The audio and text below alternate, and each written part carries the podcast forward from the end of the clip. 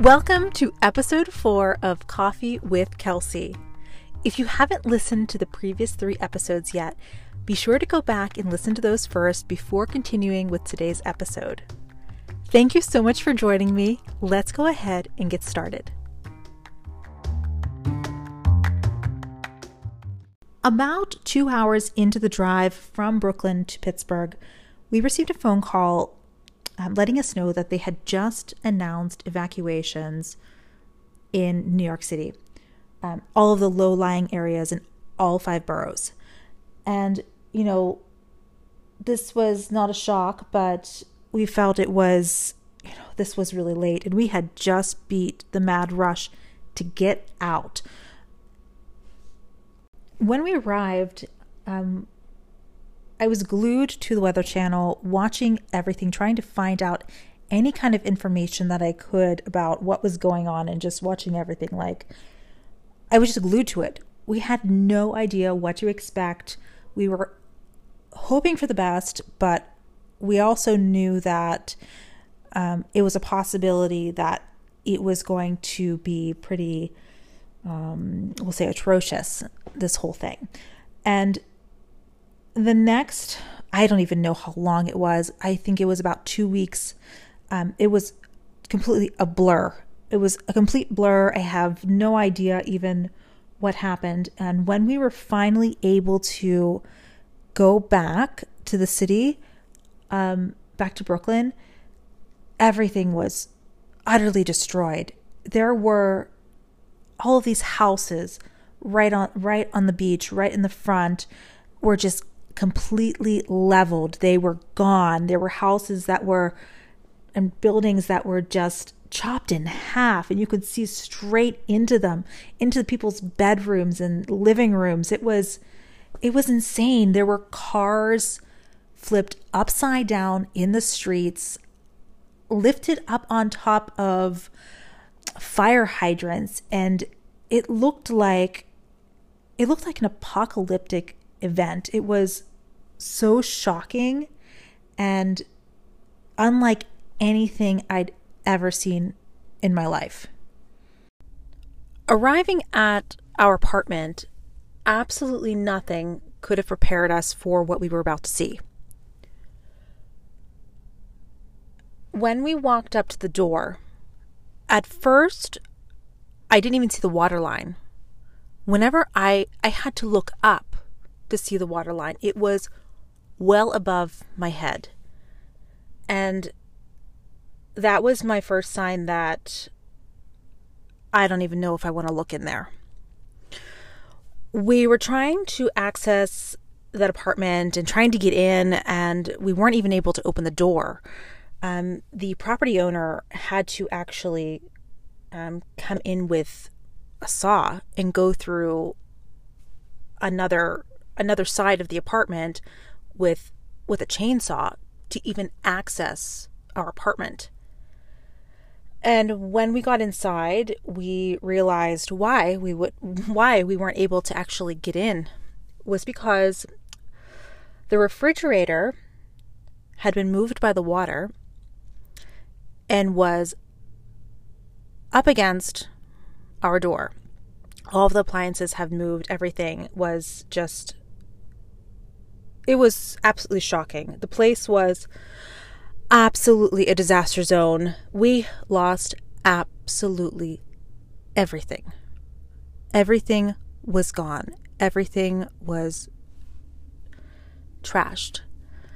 Everything we'd worked so insanely hard for to get to New York in our first place, all the work we put in, all of the financial pieces we had to put together, it all felt like it was for nothing. This was absolutely devastating. And also, on top of that, our building had been deemed um, uninhabitable and had major structural damage, meaning that we wouldn't even be able to get back into that apartment, and that at that point it would likely need to be demolished because of the extent of the damage. realizing at this point that there was absolutely nothing that we could do.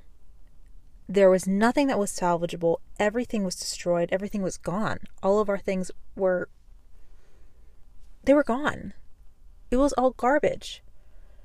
We went back to Pittsburgh in complete shock. We didn't even know where to go or what to do or what steps we should take in what direction. We were just in complete shock. At this point, it's rolling into the holidays about Thanksgiving and Christmas and all of this, and I had absolutely no interest. I didn't want any part of it.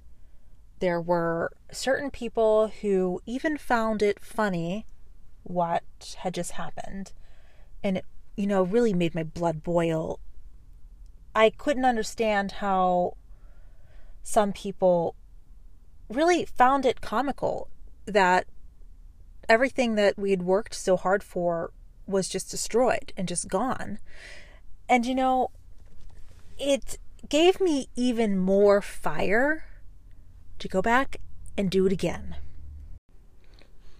The one good thing that came out of this entire situation was that it really forced me to allow my foot to heal and to rehab it.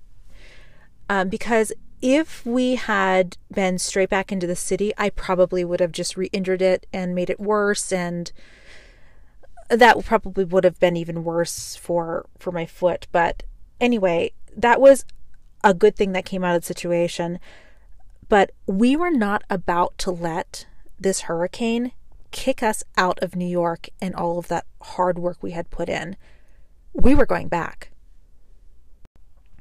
as soon as I was able to, I started um, working and teaching um, just step by step, slowly, because I had to still stay off like of my foot a certain amount of time. And as soon as I started to feel it, I had to, you know, remind myself, don't mess this up again. Please don't re-injure yourself. Take it slowly. Which, for anyone who knows me, it's like pulling needles. This is not something that that I let myself do.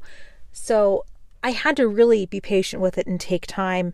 But, you know, the savings process to go back to go back to New York started and we were more determined than ever ever to go there and to get back what was just taken away from us. We realized pretty quickly that we were going to have a hard time finding anywhere to stay going back to New York.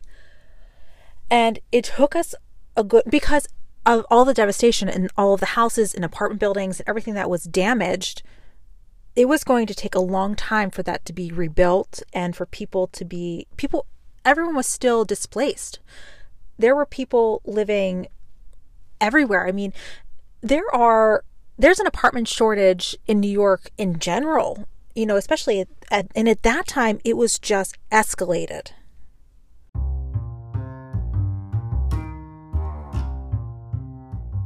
Let's leave it there for today, and we'll pick up where we left off next time. Thank you so much for joining me for today's episode. Be sure to follow the podcast so you know when the next episode is released, and I'll see you next time.